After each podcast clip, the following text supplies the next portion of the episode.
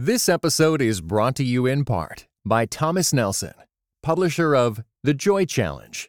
Discover the ancient secret to experiencing worry defeating, circumstance defying happiness. Written by pastor and best selling author Randy Frazee and is available everywhere audiobooks are sold.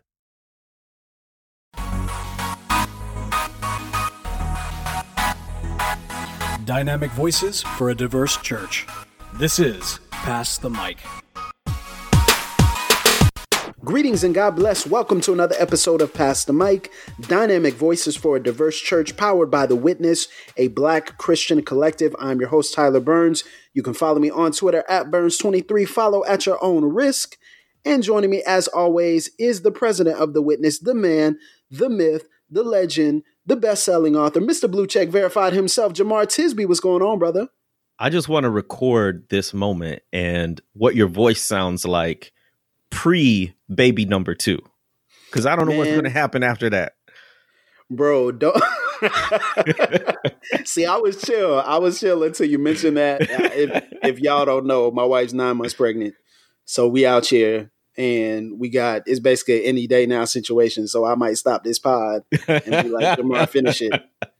Bruh, you, you putting the pressure on me, man. And see, I used to use you as my wisdom, like my fountain of wisdom for like what to do in certain dad situations. And it's like, nope. I can't do that anymore. I have to go to Aaron. Yeah. So it's like, Aaron but got, Aaron's like a whole different level now. So got like 12 Aaron, kids. Aaron got like, a tribe.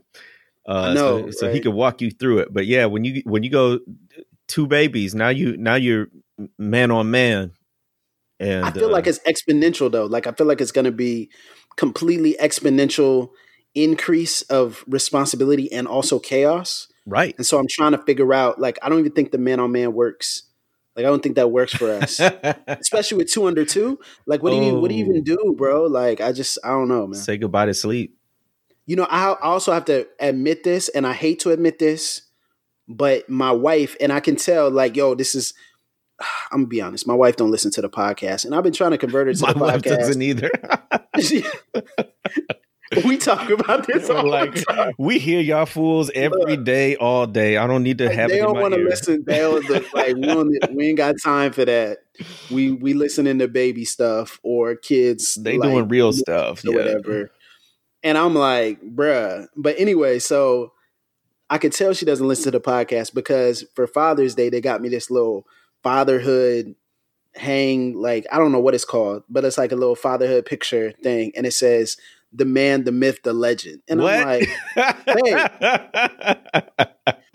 I'm like, this is so off brand. We don't all look alike yeah, I was like, yo, this is so off brand for me. Like, this is something you take and you send to Jemar. But like, and she was like, oh, so you don't like it? I was like, no, no, no. I'm not saying I don't like it. I'm just saying it's going to ruin my cred with PTM. Now I can't legitimately she call him to exactly 30 seconds at the beginning of the podcast. Like, oh, this is like, a thing they do. I know what I'm going to get him. He must like that. That's hilarious bro. How you doing, man? How how is Jemar Tisby doing? How is the man, the myth, the legend doing? Um, you know, a lot of people forget this because I don't really talk about it that much, at least not on the mic. I'm supposed to be writing a dissertation. And... See, this is what we were talking about before. in like the hour we were we should have recorded. We talked about your dissertation and all the stuff that you're doing on the side and all the stuff I'm doing on the side. It is crazy to think you know, when we get on the mic, we have to pause all that stuff. Pause it, yeah. And just breathe and then come and just kind of kind of talk about these things. But really and truly we're we're in this constant conversation all the time. But you're in the midst of writing, or you're supposed to be in the midst of writing this dissertation, right? right? yes, yes, because I should be further along than I am. But you know, it's a it's a gig economy, right? Like none of us has one yeah. thing to do, and especially when it comes to the witness, that's not our main thing. We don't get paid for this. We this is a passion project for all of us, and I I I thank God every day for the team that we have that believes in the mission so much yes, that they're willing yes. to give their time, their energy, their talents to this thing because I mean, the folks we got on this team are just so phenomenal and could be doing yep. and are doing, you know, amazing things, but could be doing, um, devoting more attention to it so that they would even give a little of their time. I mean, you on the mic, you behind the camera, all of that. It's just like, I mean, talent for days, but that you would hop on past the mic and be so faithful, it's huge. And so I'm just trying to, you know, juggle things and yeah, none of us have a dissertation. Like that's the difference. None of us, none of the rest of us have a dissertation uh, that we got to write, bro. So that's heavy, man. You know, re- doing that is probably a, a, a, a bit different and more. Um, I could tackle that challenge a bit more than a, a a baby on the way. So it's all. Yeah. No, hey, look, man, it's all. Yeah, that's true. So recently, man, we were talking about this idea that we wanted to basically cut the cut the mics on and record this concept, and I want you to tee it up for us because you were recently in a historic black church, which ties into another future event, another venture that we're doing at the Witness. But you were recently in a historic black church, and it and it caused you to think about something. And when you mentioned, I'm saying, I'm saying, man, we have to talk about this. We have to record on this because I think a lot of people have asked this over the past few years, especially as, as we've started to take a turn, kind of more towards our blackness meshing with our faith and how that expresses itself in maybe a week to week context in the body of believers. So tee that up for us, bro. Yeah, man. We went to Ebenezer Missionary Baptist Church in Chicago, where, where we are going to host our first national conference for the witness. It is the theme is Joy and Justice, continuing the 400 year journey of Joy and Justice from 1619 to 2019. That's October 4th and 5th. Visit joyandjustice.com. Register today. But we got to the venue, and this is my first time seeing it in person. And, bruh, when I tell you this sanctuary is beautiful, it doesn't even do it justice Bro, because it's more I'm than so the jealous. visual. It's more than the aesthetic. It's the history. It's the soul. It's the spirit there. This church is officially known as the birthplace of gospel music. There's Pilgrim Baptist Church in Chicago that's known as the home of gospel music, and I just learned this story when I was up there.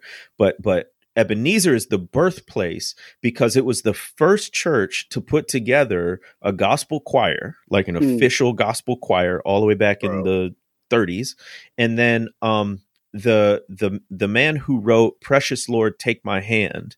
which was, you know, sung famously by Mahalia Jackson. It was the last mm-hmm. song that Dr. Martin Luther King Jr. requested before he was assassinated. In fact, those were his last words. Uh, was was to play that song at the uh, event he was supposed to go to that night. Uh, the man who wrote that song, Thomas A. Dorsey, was the pianist at Ebenezer. Yep.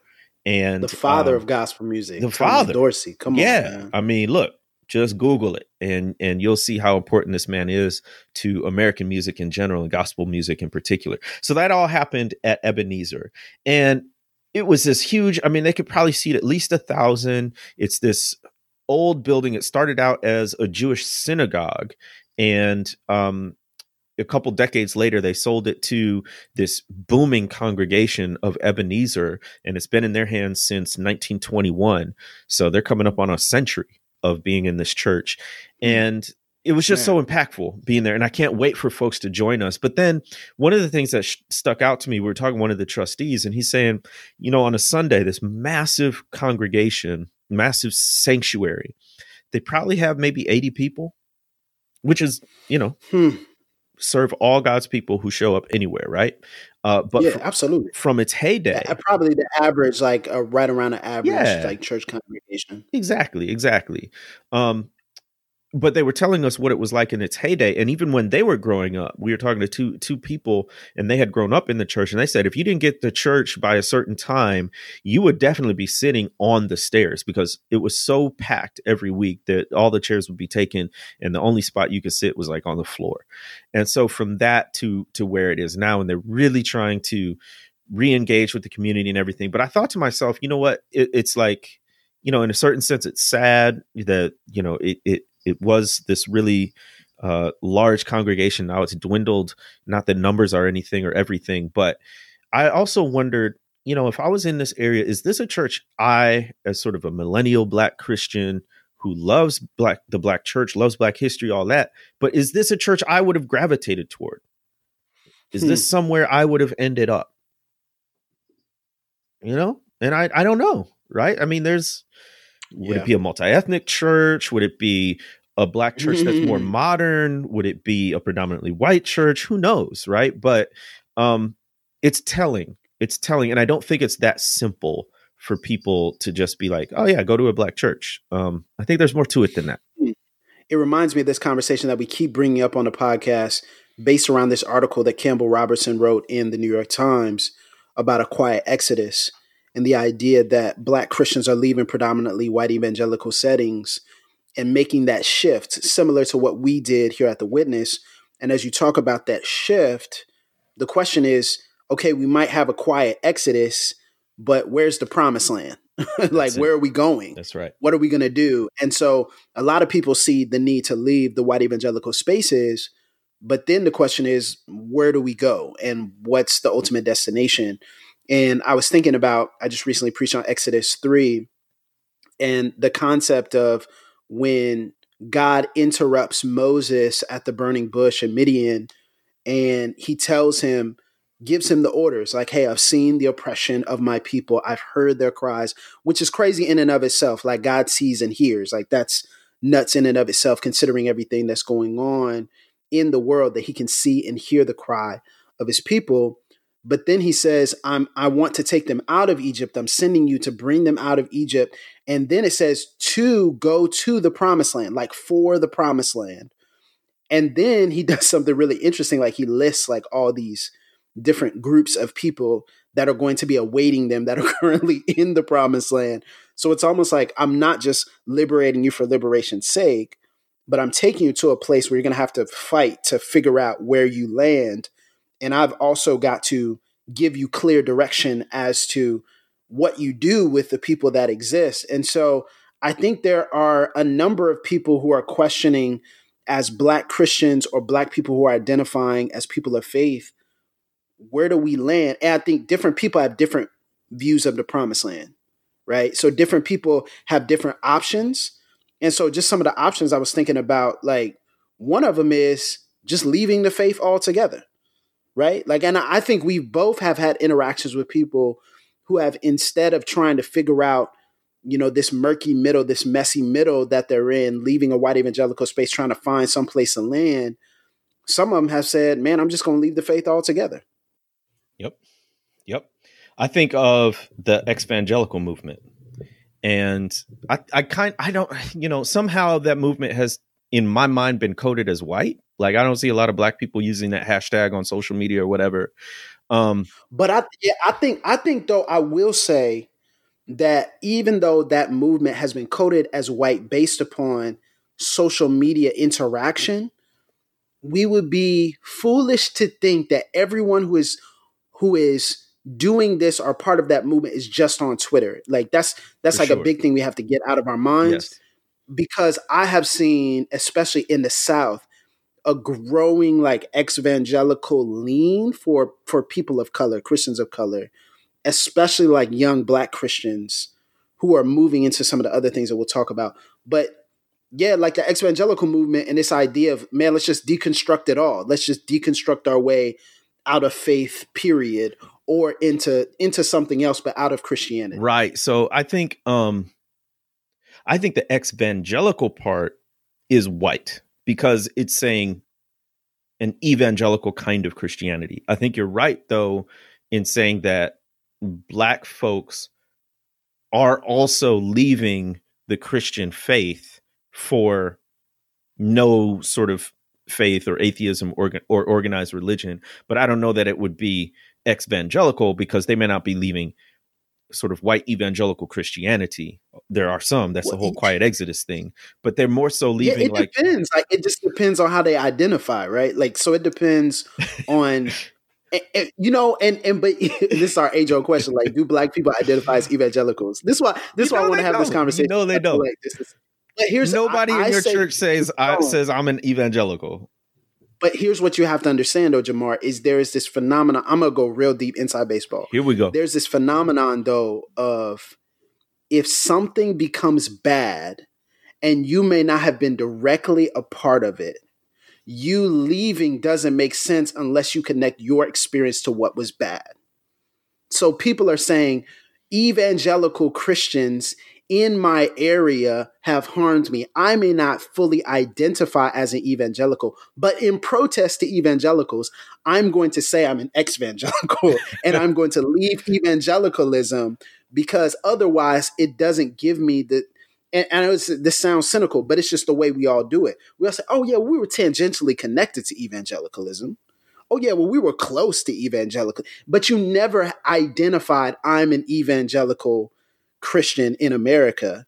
but for some people, it doesn't really matter. Like you being a Christian at all, or you attending one evangelical youth camp when you were a teenager, that qualifies as leaving evangelicalism.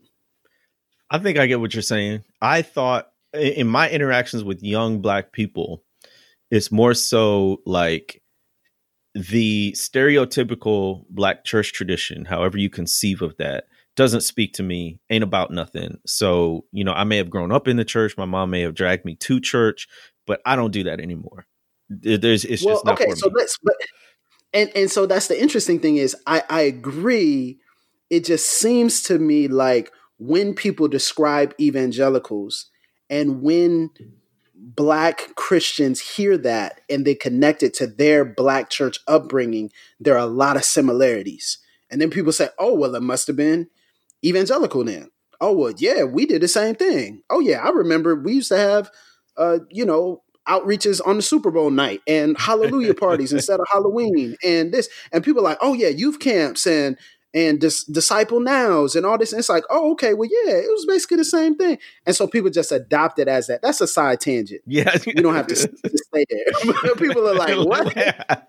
I'm sorry. This That's is the side tangent. It, we got to, yeah. This is Where else will you hear this? Think, but right. This is what I'm saying. It's nuanced because we have to identify what we're saying when we say it. That's right. That's right. We have to identify what we mean when we say we left evangelicalism and what does that even look like? Um, which we'll get to a little bit more in a second. So that was one thing like okay leaving the faith deconstructing all the way out of christianity.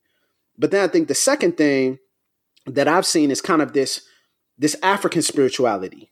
So we're kind of pushing to some yeah. some side uh, you know christian-ish or god infused or maybe bible adjacent um, belief system. So whether it's black hebrew israelites which there's even some murkiness there about how people qualify themselves um, within the Black Hebrew Israelite kind of sect of of thinking through the scriptures. Um, there's also like Rastafarianism. Um, there's there's the Kemetic science. I mean, there's all kinds of things. Obviously, go to I mean, three for all that. But it's like question, it's like kind of all like almost tearing towards like this African spirituality, going back to the ancestors. And that's like our emphasis. So our emphasis now is more ancestral connection rather than organized religious like spiritual rituals in the same way that you know the black church would or a white evangelical church would now we're going to take it to the original african spirituality and kind of maybe some of the some of the elements of that without necessarily the organization. yeah, yeah. So I'll, I'll, nerd out for a minute, and it directly pertains to what you were talking about. Yeah, yeah, so yeah. Let's do this. Let's do this. But there, uh, there's a book called New World a Comin' by Judith Weisenfeld. Judith Judith Weisenfeld, who's an eminent American religious history scholar, and in it she talks about religious groups like the Nation of Islam, like the Hebrew Israelites. And she talks about this thing called religio racial identities. And part of the reason why so many black people are attracted to or devise these religious systems is that it was centered around redignifying black people and blackness. And so, really, yes, often yes. in direct response to um, white supremacy within American Christianity or just white supremacy in general, they came up with religious categories that were centered around racial identities that elevated blackness. Uh, in a way that would counteract what the rest of society was saying about black people. And so for, for generations now, folks have gravitated toward those. And I think we're seeing uh, it's it's never gone away, obviously, but it's it's certainly in my experience becoming much more publicly prominent.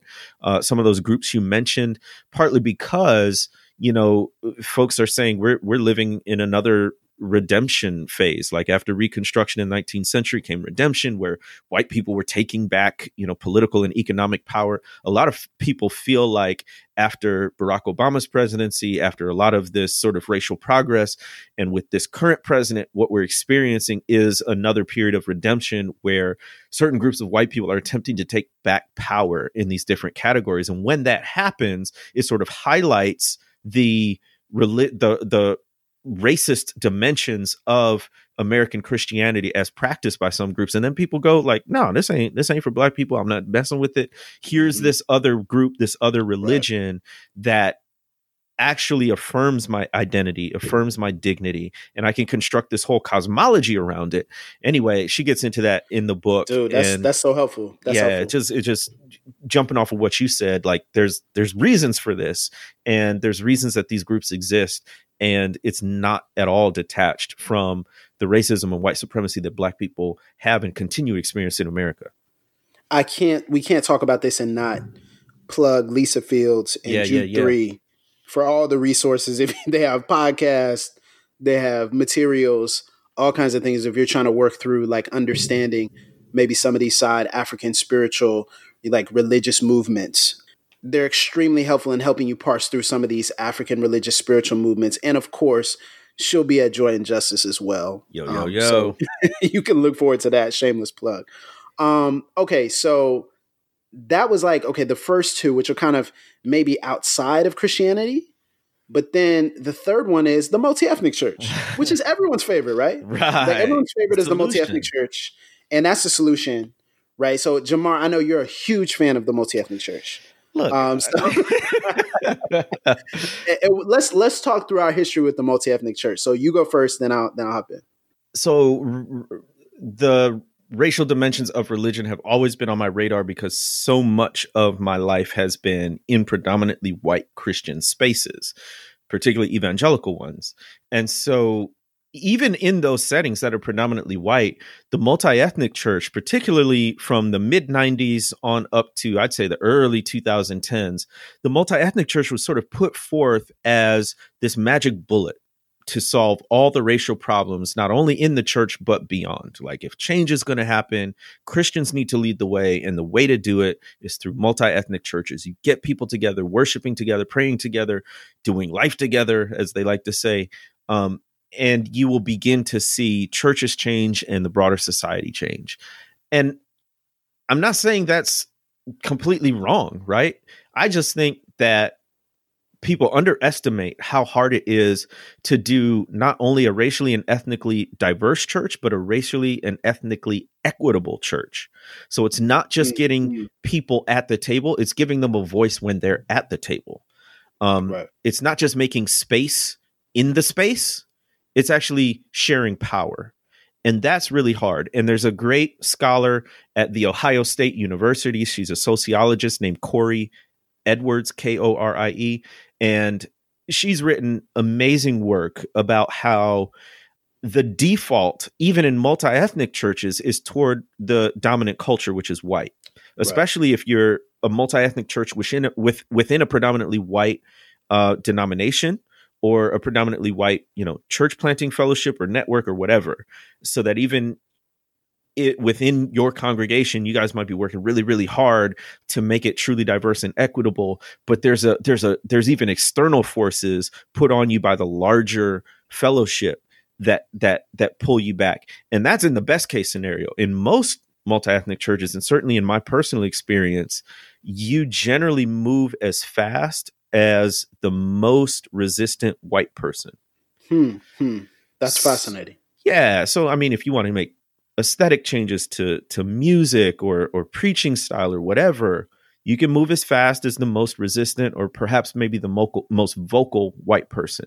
If you want to make more substantive changes like where and how you do ministry, who's in leadership, how you're allocating money, you can generally only go as far as the most resistant or the most vociferous white person uh, in the room. And I just I've seen that time and time again in my personal experience. I've heard a million stories from people of color who have been in these settings, and I would just you know caution people to remember that any congregation is full of sinners And especially when you're trying to do as something as complicated and delicate as have a truly diverse and equitable church, it's not as easy as you think. And then lastly, even if you're able to pull it off well in the congregation, number one, what does that mean through Monday, Monday through Saturday? Because a couple hours on Sunday does not an anti-racist make you. hmm, hmm, and then yeah. uh, beyond that, you know, structurally, as far as we're looking, even just within the church, does one multi-ethnic churches or several, how much is that impacting the broader fellowship of Christians? So, you know, just my two cents on yeah multi-ethnic churches.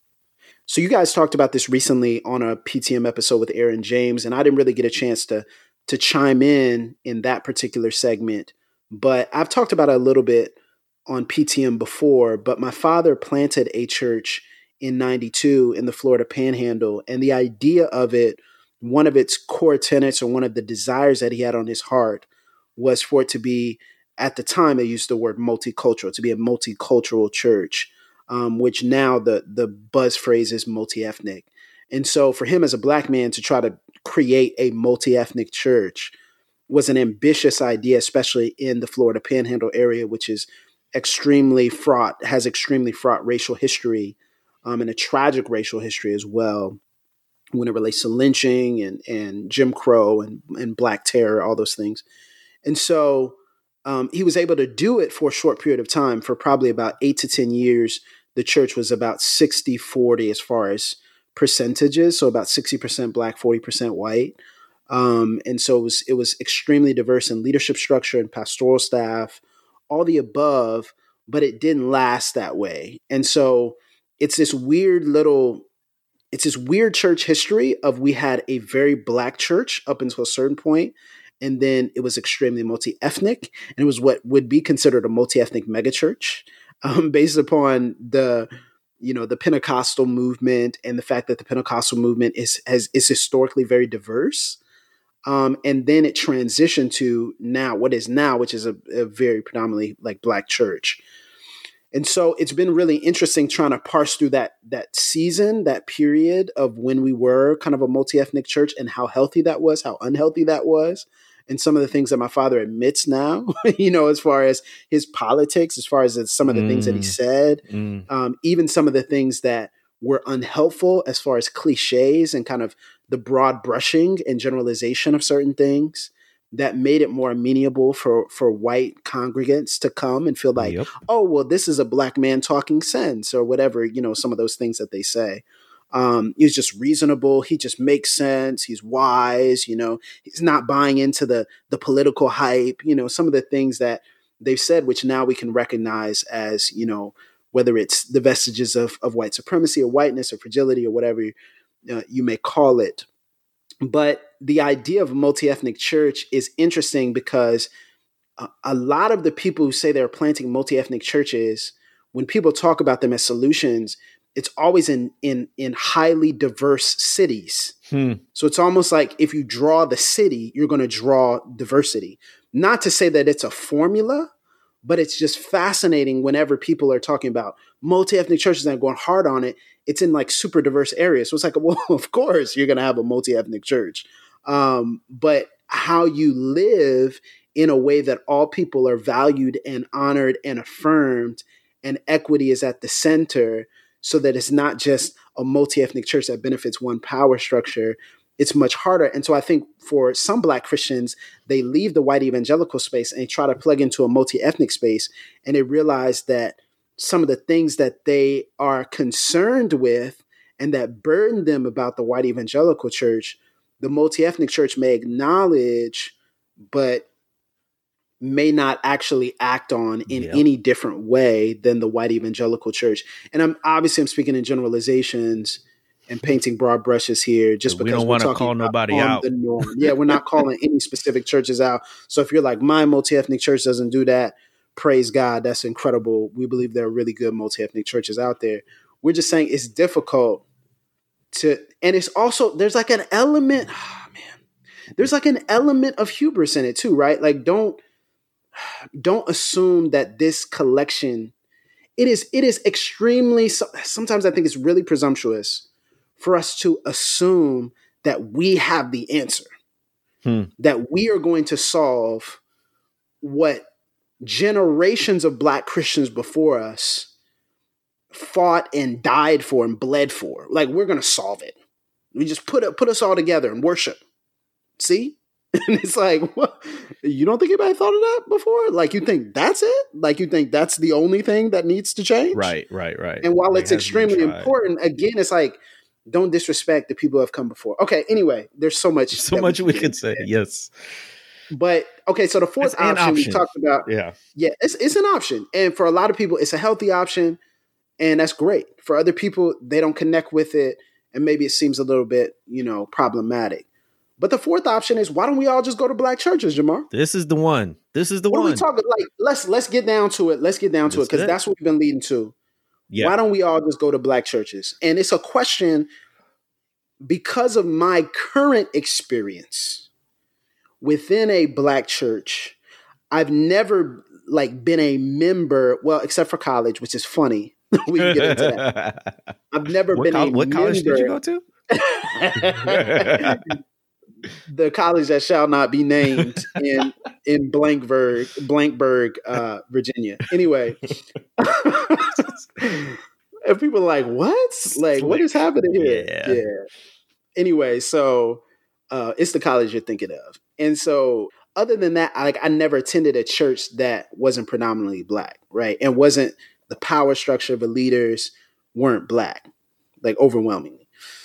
And so as you think about that, I, I, you know, I'm like, man, why don't we all just go to black churches? Like it's simple. We just leave, get up and, and go to black right. churches. And then I realized there's a lot of challenges and there's a lot of issues and there are a lot of problems in every church and even in these black churches that we romanticize and make seem like they're perfect. Yep. Yep. Yep. So I've got a lot of thoughts about this because this is something I'm going through right now. Yeah, talk about this from your perspective. I love to hear this from your perspective. So, full disclosure, it's hard to talk about because, in a sense, it feels like if you're not like just, you know, okay, I left the evangelical church, now I'm going to a black church. If that's not your story or your journey, it's almost like somebody's going to pull your black card like why aren't you going to the black church you know what what's wrong with you or what do you think is wrong with the black church et cetera et cetera so it's hard for e- me to even talk about this, but my own personal mm-hmm. biography is I didn't grow up in church at all. We weren't hostile to religion or Christianity. We just we didn't go to church.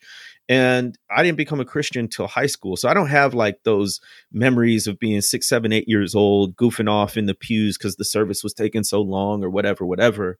I had to learn all of the black church traditions sort of as a as a second language right? It wasn't wasn't my native religious tongue so to speak. I'm much more familiar with white evangelicalism because those were the groups and the communities and the contexts that uh, took me in when i was uh, right. first becoming a christian. And so there's all that. My most extensive experience with a black church was four years at a little country missionary Baptist church. And when I mean little, I mean little. On, on a good Sunday, we had 20 people. Uh, they were all 65 and older, except me and this one other uh, a friend of mine. We talked together and we both went to this church. We were both in our 20s. Mm-hmm. And they had no instruments. Every song was a cappella, which was beautiful in its own way. Wow, um, the the but preacher you didn't even get a Hammond B three organ. No, no, no, no, no, no. We didn't have no, no sound system. Church. We had no black church. dinged up metal folding chairs in this old abandoned warehouse. It was nothing to look at. Did y'all and have tambourines? Nothing. Uh uh-uh, uh nah, man. Nothing. We did have white gloves and ushers. um, we had one woman. Yeah, one one one white uh one woman in uh the white outfit and the white gloves as as the as the usher. Uh, wow. We had a men's choir, all three of them. Dude, that's so beautiful. it so really was. Though. It really was. But at the same time, it's not like a was a church that was attracting young people or doing much in the community. I mean, we met on Sunday. That was about it. It was very sort of fundamentalist style preaching. It was biblical, but you know, you didn't hear a lot of grace. Uh, in, in it was very sort of lopsided in terms of the preaching style. And so as I look at churches, like one of the things I recently realized is if you look at those Pew religion research studies, when they categorize religious groups like white Protestant, white evangelical, white mainline, or just mainline, black Protestant, etc. The group I probably most fit in with right now today is the Hmm. People who don't claim any particular religious tradition. A lot of people conflate nuns with atheists or agnostics. That's not all right. N O N E, none. That's not all the nuns. um, a lot of nuns are just people who don't find a, a home right now in a specific right. religious tradition. And even though I have experience with Southern Baptists, Presbyterians, uh, missionary Baptists, you name it, I can't claim any one of those traditions. And so for me, it's not just a simple binary, okay, you leave this setting and you go back to the black church because I don't have all those personal connections or historical connections or traditional connections to predominantly black churches. I would love mm. to. Right. But that's going to be a that's going to be a journey for me. Yeah, and part of it is how you define what is a black church, right?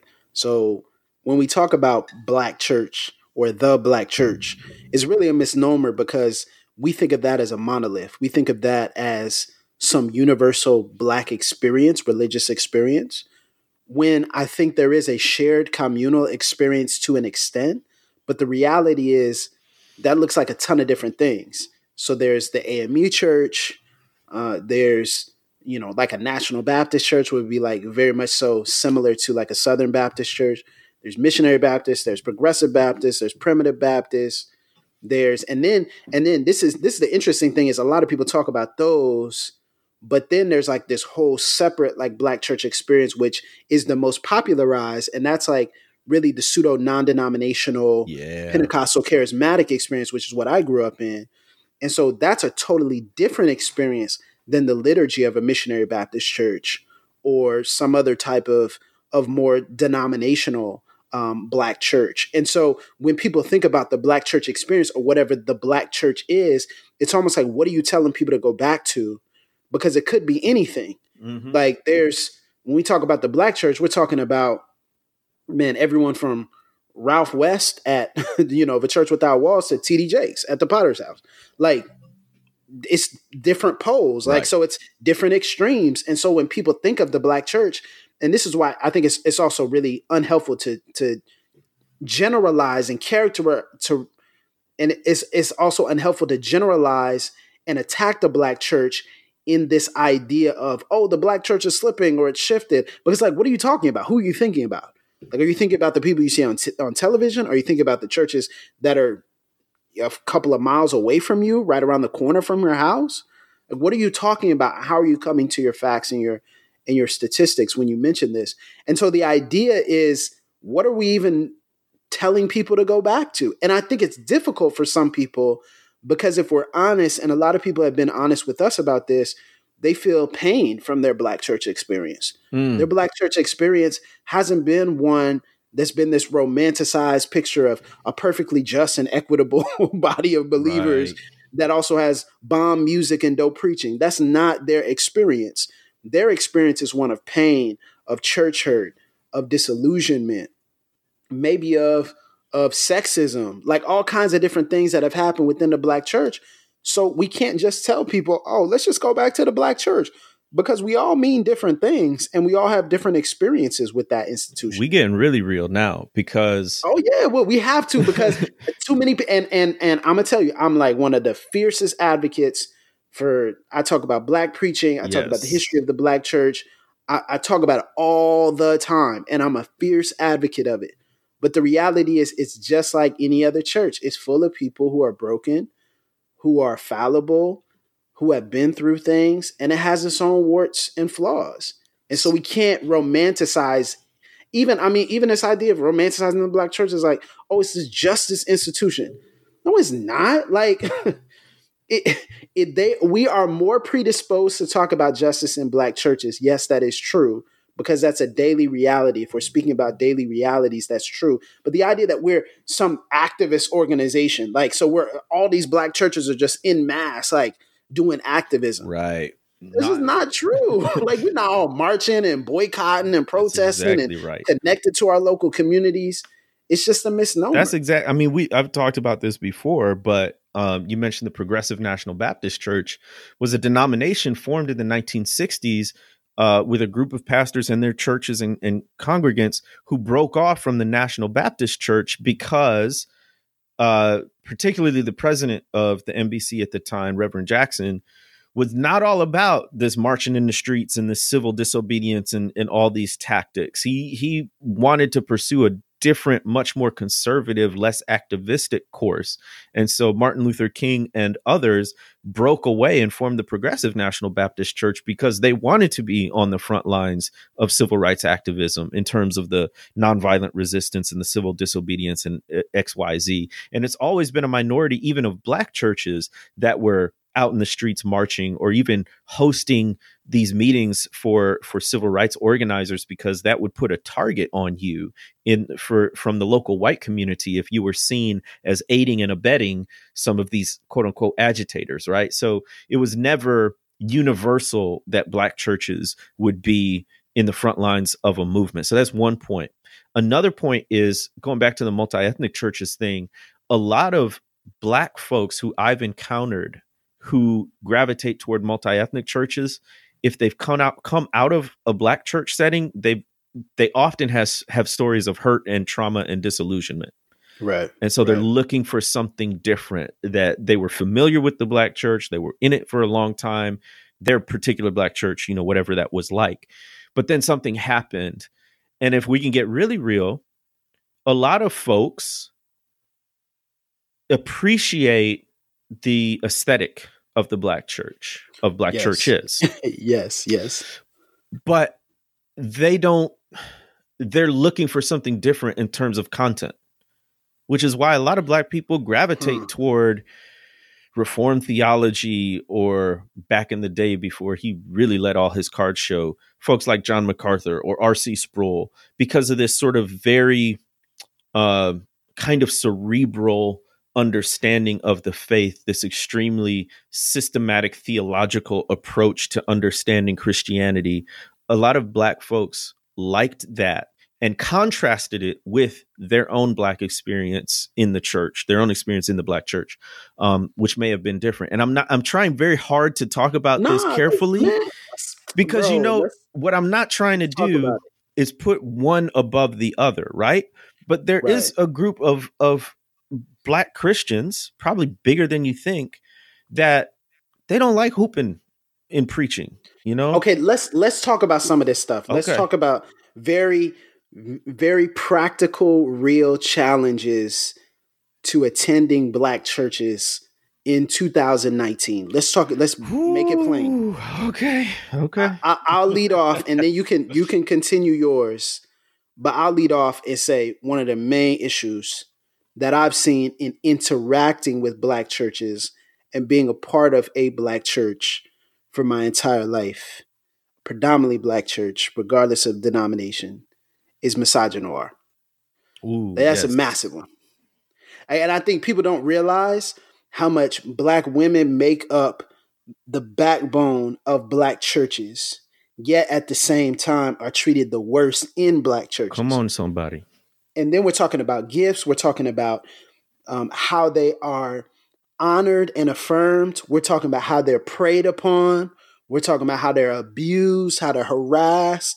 Uh, we're talking about doing all the work, getting none of the credit.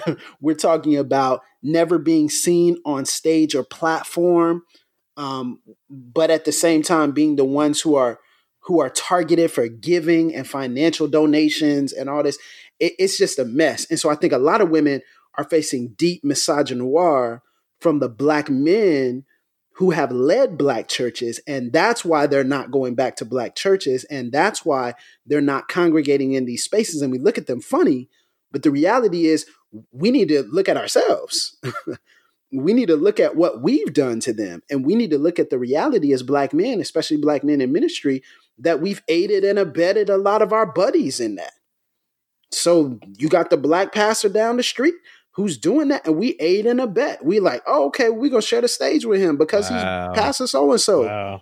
When in reality, you know what he was doing.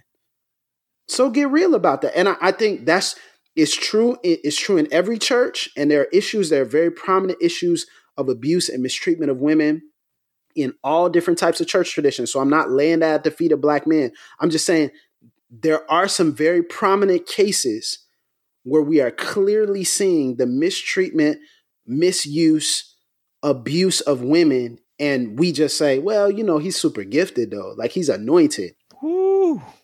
And I'm like, bro, spilling all the tea. How you I'm just saying, but how you how are we gonna be like, right. oh, okay, yeah, come back to the black church? And they're like, you're not even gonna stand up for us behind closed doors. Like, how are we gonna look? We need to have. How, we, do we even have an argument for that? And then we talk about we're not even talking about the men who are who are part of the church that we just let them do whatever, and then we encourage our sis. You know, he just struggling, he just going through, and all this. We're not even protecting regular members. We talk about not even talking about from from the pastor and the bishop we talk about regular members from other members who they married to. You better just go ahead. Just Look, go ahead. Wow. Keep going. Yeah, I mean, we need to have a whole podcast on disfellowshipping, what that means, when to do it, why it's still legit, why we probably need to practice it more. But that's what she's saying. I mean, I hear what you're saying for sure. But that's the number one reason when I talk to, to black women, that's the number one. like they like, what you mean go to a black church? black church I came from was misogynistic. Like, what are you talking about? And I'm, I, you can't be like, ah, man, well, you know, it just, no, we need to address it's systemic. There's a systemic problem. And if, unless the black church gets real about that, now we can talk about abuse, misuse, but, but then this is, it's two pronged because it's abuse, misuse. And as I said before, it's also in the expression of gifts and how black women are allowed to exercise agency and authority within the church. That's another thing. Now I know people land in different spaces on that. But that's another thing as well. So it's not just all in the negative as though they're helpless and don't have agency. It's also in the positive as well, which is in the way in which they're they're given the opportunity to exercise all the gifts that God has given to them. And the black church has a problem with that too. It's not just the SBC, it's the black church too. Whew. That's a word. Yes, absolutely. Yeah, it's going to be a very popular segment. okay, it's going to be it's going to be a popular quote, I'm sure. Listen. But I'm just being honest. I'm being real, and it starts starts with us. It starts with me. It starts with everyone who's a black man in ministry. Uh, but you know, it, we can't we can't shy away from it if we're talking about these challenges. The other thing which I was alluding to before is it's different strokes for different folks. Stylistically, some black churches and certainly like stereotypically what we think of as black church style is not everyone's right like there are plenty of black people who love a very high traditional liturgy where every week is basically the same you may not even have a sermon you might have a homily right in in some traditions and that's what resonates with certain people. Others have a, a, a, much more intellectual style of faith. It's never all intellectual or all you know heart or whatever. It's always a combination.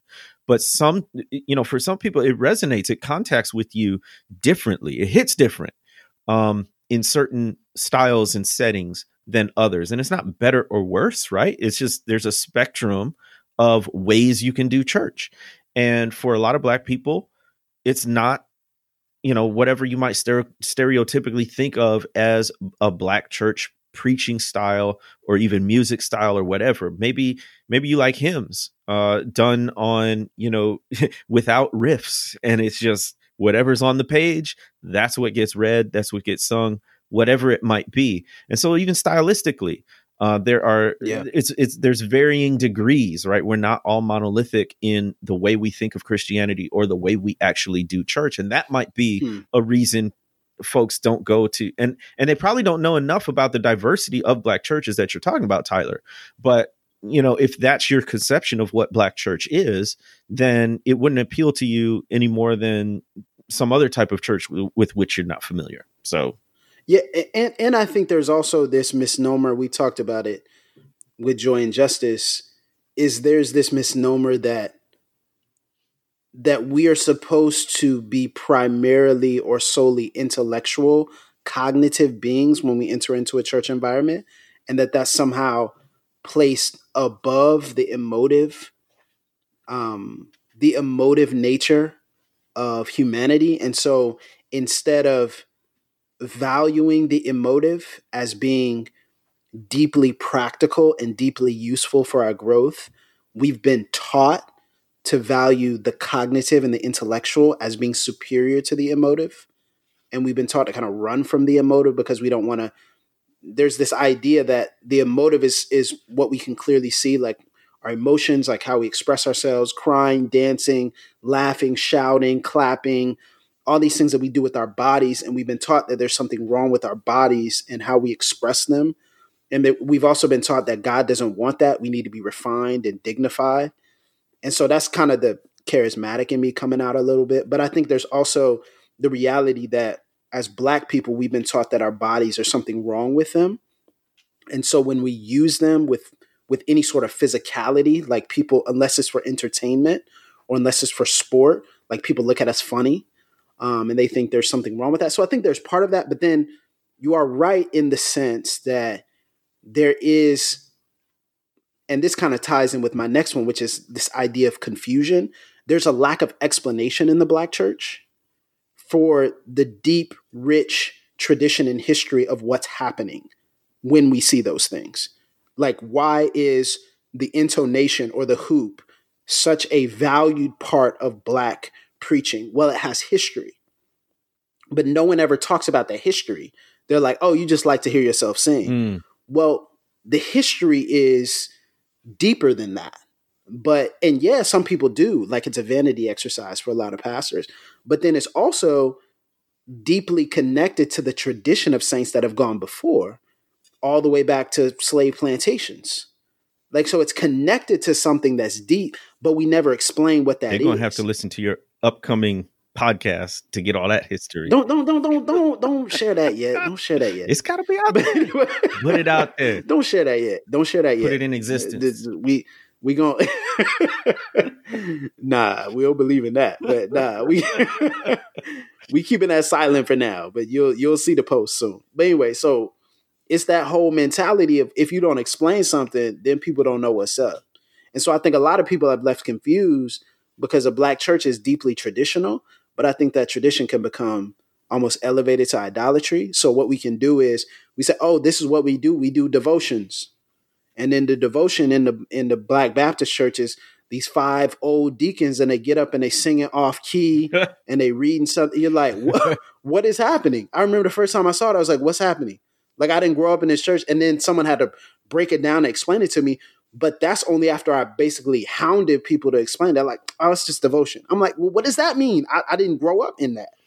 So when you see that, it's almost off-putting. Like, why would I come here and sit and listen to this, and y'all not gonna tell me that's what's what happening? I'm saying. It's like there's there, it's this insider language that if you didn't grow up and sometimes it's particular to the to that church right like a lot of churches are family affairs and it is it's just it's it's, it's small it's um, or it could be big, but it's it's a few families that sort of really run the church, and there are idiosyncrasies to each congregation, but there's also this sort of uh, jargon that goes along with uh, many black church traditions that if you didn't grow up in it or if you weren't steeped in it it's and no nobody stops really to explain it to you. You're just supposed to know no. if i call this you respond that et cetera et cetera. And you may not know that. I mean maybe you became a christian last week right? Um so i mean there that again yeah it's a lot of assumptions. Like we assume that people have a background in our church tradition. Exactly. You black and you i think that's know. alienating too it's alienating especially for for families that are biracial. Wow. So like that's like another dynamic. It's like it becomes alienating for biracial families to enter into that space and one spouse or the kids may not understand anything that's happening. And people look at them funny because they don't have that same background in the tradition that another spouse their spouse may have or other people within the church and so it can be alienating for them and make them feel like well what am i supposed to actually do in this environment? Right. Because i feel like i'm just so far of an outsider and that's actually that it would take me years of of acculturation exactly. to like actually properly appreciate what's happening. And that's not necessarily the case but it's how we make them feel. Right. And i and that's where i think multi-ethnic churches do have a place. Um i mean they have a place in general but especially for that biracial family that diverse family that that that doesn't really feel at home in either setting in terms of race or ethnicity. But yeah. you know, it, it's that familiarity with or without the tr- tradition of the Black church, and I think it's becoming more and more difficult because there were certainly eras in the past where you could pretty confidently assume a certain universal familiarity among black people with the black right. church, right? Even if they didn't go to church, they went to church at some point or they had enough people in their family. And I think that's still true today to an extent, but not as much as in the past. And this is one of the byproducts, perhaps, of integration and all these things, is that the black community is more diffuse. We're not all concentrated in the same physical location, let alone the same congregations. And so there are generations now growing up that didn't grow up in the black church or don't have as close a tie to it. But many churches might still be operating under the assumption that, well, you black, you must know black church. And that's just not true. Yeah. It's just not true anymore. Yeah. And, and I think that leads to kind of my final challenge, which is one of the challenges of, of interacting with and attending black churches in 2019 is frankly like they're old. Yeah, yes. There's it's just very old. Like it's typically very baby boomer and Gen X heavy. And then the introduction of anything that's different typically is very hard and difficult to get through because this is another piece where lack of explanation comes in and confusion. People don't know like the power structure of black churches. Like so for some, like Baptist churches, it's the deacon board. The deacon board basically runs the church. And for others, it's a board of trustees. For others, it's elders. For others, it's pastoral led, where they have a staff. For others, it's ministers. You're like, I don't know what is what. And so for a lot of us, it's difficult for us to explain all the differences within the black church and how getting something done can be difficult. But what it also does, it it creates a reinforcement of a generational gap and a generational power structure that makes it difficult for young people to really find their place and flourish. And so, for those of us who are younger, what we're trying to figure out is how do I get in and get mm-hmm. involved? Mm-hmm. And how do I not just, okay, if I like Sunday morning or if I enjoy that, that particular uh, association with this church, how do I figure out like what's my track? Like, how am I going to get where you're at? Or do you not want me to get where you're at? And that's just universal with churches. There's there's power and politics and all kinds of things that happen behind the scenes, but you're trying to figure out like, what do I do with these people? And a lot of them, you know, there's this book that was um, really popular years ago in the ministry world. It's called, it had a very interesting title. It's called Well Intentioned Dragons. Hmm and they renamed the book dealing with problem people in your church but i still like the original title well-intentioned dragons because that's just what most people in your church are like most people in your church most people who are leaders most people who are department heads most people who are greeters and ushers they're just well-intentioned dragons they're people who have good motives and good intentions but they breathe fire wow. and sometimes they're destructive and you know, how do you navigate that? And so that's a difficulty that I think a lot of young people and a lot of people are leaving white evangelical spaces where everything's like so systematized. Everything's like, it's a four step process to become a leader. Boom, boom, boom, boom. Just attend these four classes and do this and spin around three hmm. times. And voila, you're on a dream team. And you're like, wait, what? you're like, seriously? This is so easy for me to get involved. And it's like a sense of ownership and you go to the black church and it's like, yo, how do y'all even ordain? Mm. Like, what's the thing here? Like, how do you even get in? And like, do y'all have Sunday school? If you don't have Sunday school, what do you do for discipleship? Like, it's all those questions that, frankly, we're working through ourselves in our church, right? So, absolutely. And uh, to the to the sort of age thing, yeah. So so young people walking into a church where the average age is 55 or 65 even if you're the most open person in the world it's like okay what is my place here simply as a member right beyond just getting involved and becoming a leader et cetera et cetera and also i think there's a generational divide as well as i interact with like college students man they ain't trying to hear you at all if you are not involved in justice and activism uh, if if you come right, up, right. you know, just sure. with the little gospel tract and say Jesus loves you. If you die today, where are you going? All that stuff, you know. And a lot of people can even give the right answers because they might still have sort of a cultural familiarity with church or the black church. But they're not really interested in getting involved if they don't see you as participating on the block or in the mm-hmm. things that because now we're dealing with the generations. With authenticity. yeah. authenticity. And now we've got a couple generations post brown v. Board post civil rights act where we have grown up in a quote unquote legally integrated society it's not jim crow right but we've also seen the dark underbelly of integration which is that it's not always cracked up to be that going to you know being the first to integrate this all white space, whether that's a church or a school or something, it's not all fun and games. There's traumatic experiences that go along with that. There's a traumatic history and present reality with law enforcement today and that's before you even get to the mass incarceration part. That's that's folks you, th- these are the cops you're encountering on the street. There's all kinds of inequity. There's massive student loan debt.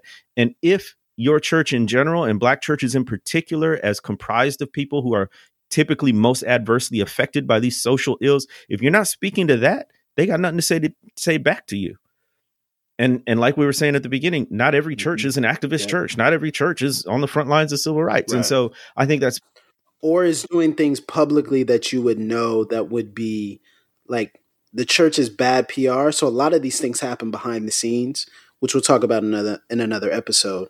But a lot of these things that we desire to see happen behind the scenes, but the church is bad at explaining Man. PR, all those types of things. So the church just doesn't even say, "Okay, we paid someone's light bill," Right, but it was right. done, and you never know. Like they're not saying they're not applauding themselves, saying, "Look at all these light bills we paid, and look at this person that we got legal services for and we advocated for."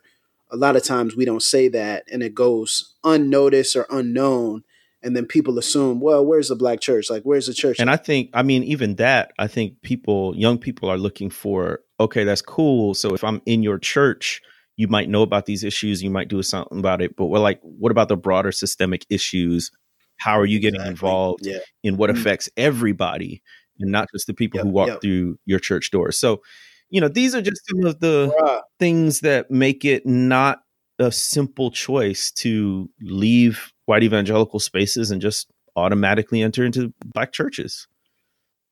So I think that's good for us. Like I think we need to stop talking. I want to hear some people give their stories. Hmm. What's difficult for you? Like I really want to hear this because I think it's it's helpful to kind of get some of this church hurt out if you feel comfortable doing that. And that's the only way that we heal. Next episode though, I do want to talk about like the benefits of a healthy black church. Like what are some of the things that we've learned from observing black churches? but then also being a part of black churches that have been helpful for us, spurred on our growth, has also made us better men, better followers of Jesus. I do want to talk about the flip side of that. I think it's it's good for balance to talk about just the realities that we're facing and some of the problems that keep people away from black churches. So we want to start there, but we don't want to just stay there. We also want to talk about the fact that there are a lot of black churches that are out here doing it and doing really well. And so we may shout out some of these pastors and churches because they're doing a great job in modeling for us what it looks like to have healthy black fellowship in the Christian context. So, yeah, I want to hear your story. So, tweet at us, send us a DM, whatever, however you want to get in touch with us. You guys know all the Twitter handles and all that. Um, at underscore Pastor Mike, at the Witness BCC, at Burns 23, at Jemar Tisby. Just tweet at us, get at us, and and we want to hear from you. What are some of these challenges of attending a black church in 2019?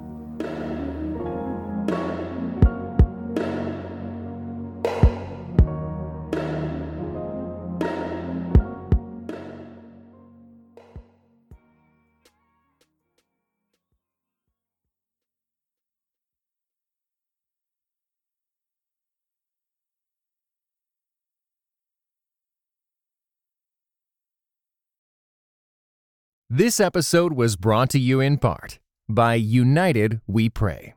United We Pray is a podcast devoted to praying and thinking about racial strife, especially between Christians. Come join us in praying for the unity of God's people.